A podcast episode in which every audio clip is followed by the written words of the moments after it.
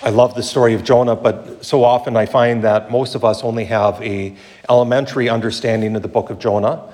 And so we we might know if Jonah was a prophet and that Jonah was told by God, go to, go to this great city, proclaim uh, 40 days more, and Jonah instead got swallowed by a fish.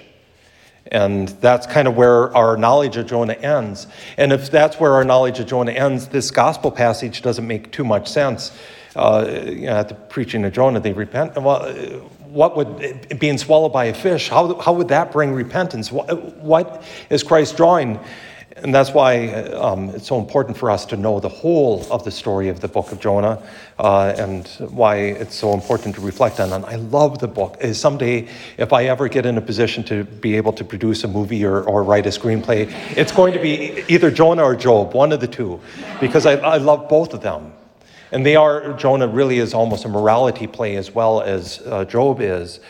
But we, like I said, we know that story of up to that fish, but after that fish spit Jonah on the, on the shore, what happened then?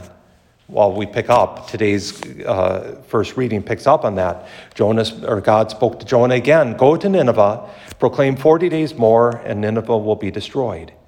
And we might need to reflect too, if again, if we have that elementary understanding of Jonah, why was Jonah so reluctant? Nineveh was a pagan city. Uh, Nineveh is modern day Iraq, ancient Babylonia.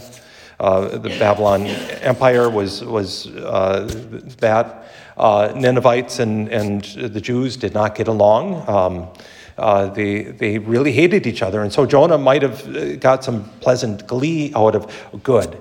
40 days more, I don't have to worry about those Ninevites anymore. They're dust and ash. They're done.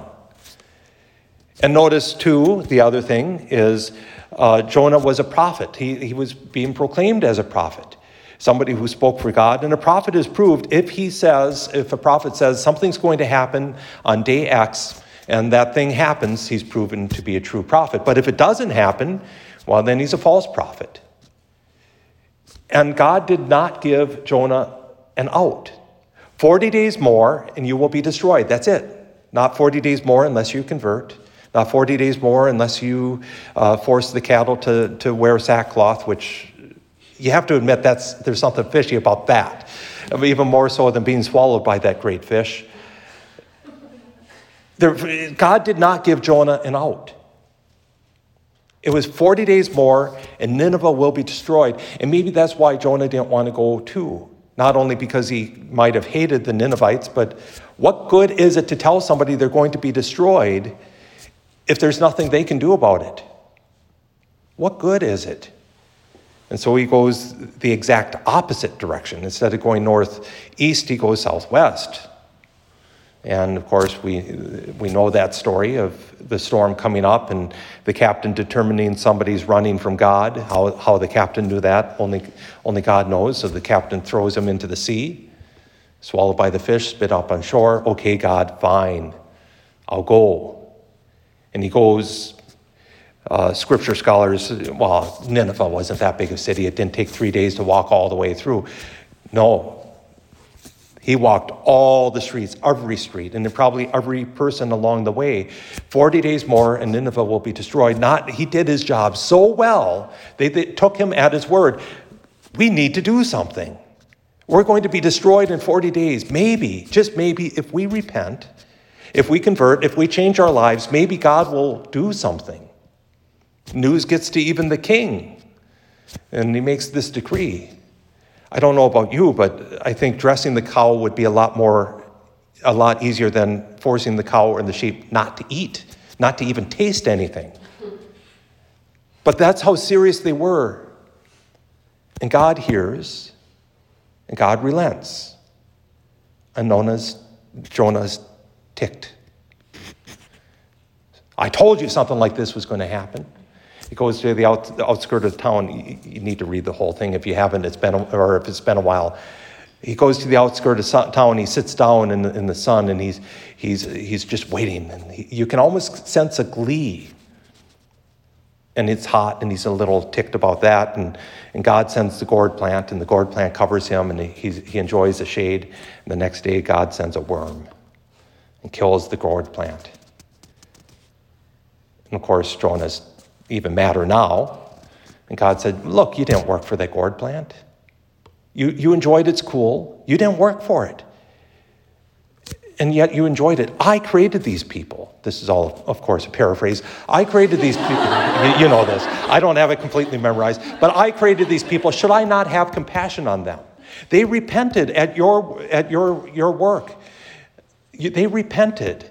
Should I not have compassion on that? Should I not love them? Look what they did.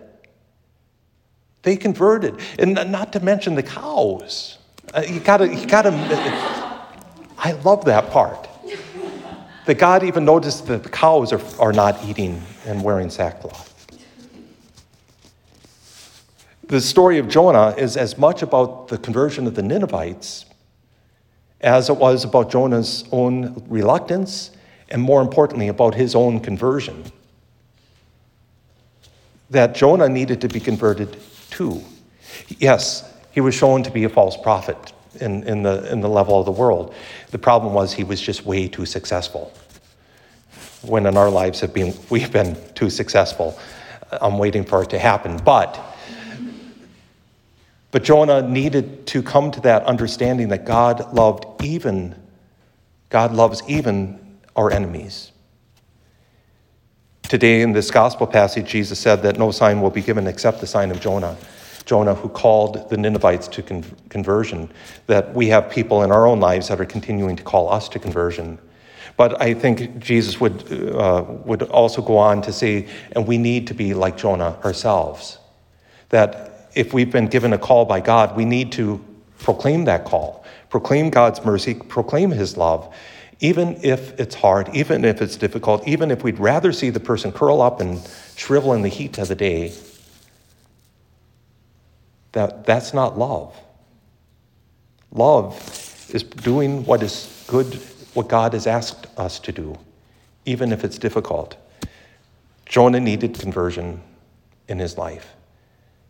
So, whether it's we as Ninevites hear that call of people like Jonah in our lives and convert, or like Jonah, we realize that we've harbored hate in our heart or uh, whatever it is, or we've been reluctant to do what God has called us to do, or we do it half heartedly, or, or we're so successful then we get angry at God for, for, for proving us wrong, and that's really what He's angry at.